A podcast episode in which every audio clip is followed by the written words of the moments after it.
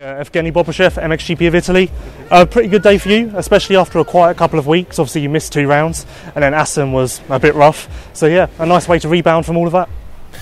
Uh, yeah, I'm, first of all, I'm happy to be back in racing, uh, and, and, then you know I missed two rounds, and now like uh, yeah, I kind of kind of back on my bike, back to the team.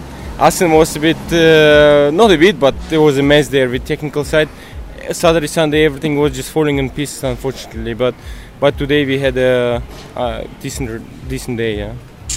One of your best days of the season, I'd say. It looked like nothing really went wrong. Like it just seemed like you got two consistent, solid motos in, and at times that's been difficult for you this year.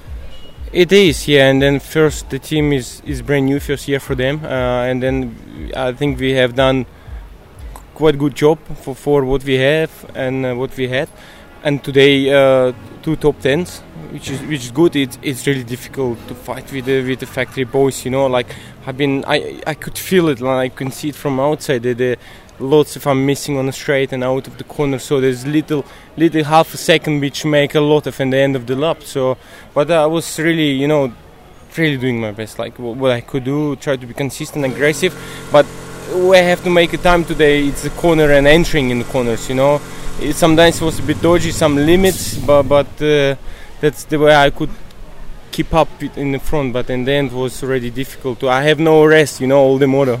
I guess that long uphill in the middle of the track, that was maybe the hardest part for you. A tight corner before it, so you really needed the horsepower getting up that. It is, yeah. Like um, you know, it's difficult to get out of the Suzuki good power out there, and you know, go up there, it's all you know the boys just pulling away. But but like they where I could make a time, time like I say, just the cornering or entering, which is, was a bit dodgy a few times. But but uh, yeah, you know I could keep up on two wheels today, so that that's good thing. You've obviously been a major part of this team this year, and I'm sure they'd give a lot of credit to you. Just talk about the amount of progress you as a team have made since round one. Obviously, it's been a lot of ups and downs, and everyone's learnt from all of that. It is, yeah. Like uh, the good things we we've been staying together all the time with the team, and then uh, the team is really good. Uh, like as a inside, the Olivier is the owner of the team. is is a good, great guy. You know, like it's good to work with him. But unfortunately, we had a bit less of uh, tasting time to this year, like to to get me more confidence but uh, next year everything will look different and then they're already planning so we're already planning early tasting so we want to get to the next year we will full setup good confidence good fitness from my side and then uh, uh, confidence my more important thing and good power you know with Kawi.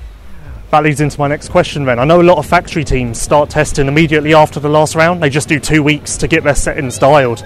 Are you doing that? Are you taking a bit of a break now and then getting on a Kawasaki in November? No, no, no. It's no, no. Uh, to be honest, planning next week already go in Kawa uh, to try to see how it is standard, and then um, go from there. Really, yeah.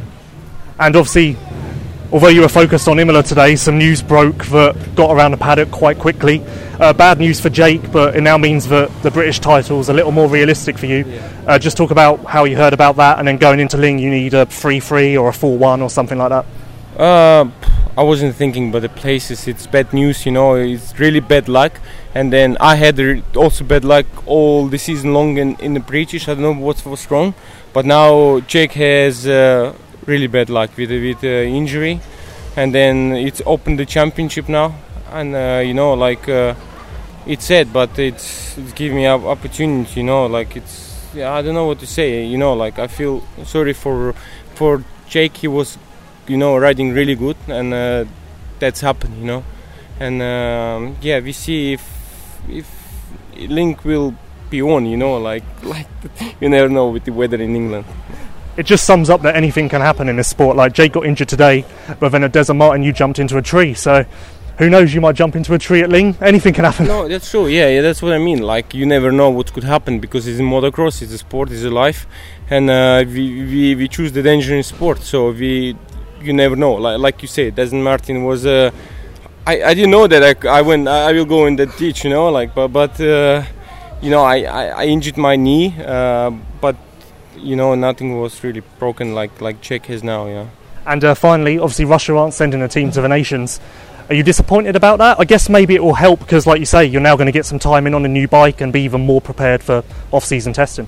Uh, I, you know, the, the, when I get news that we not the team not sending the Russian not sending the team there, I've been sad.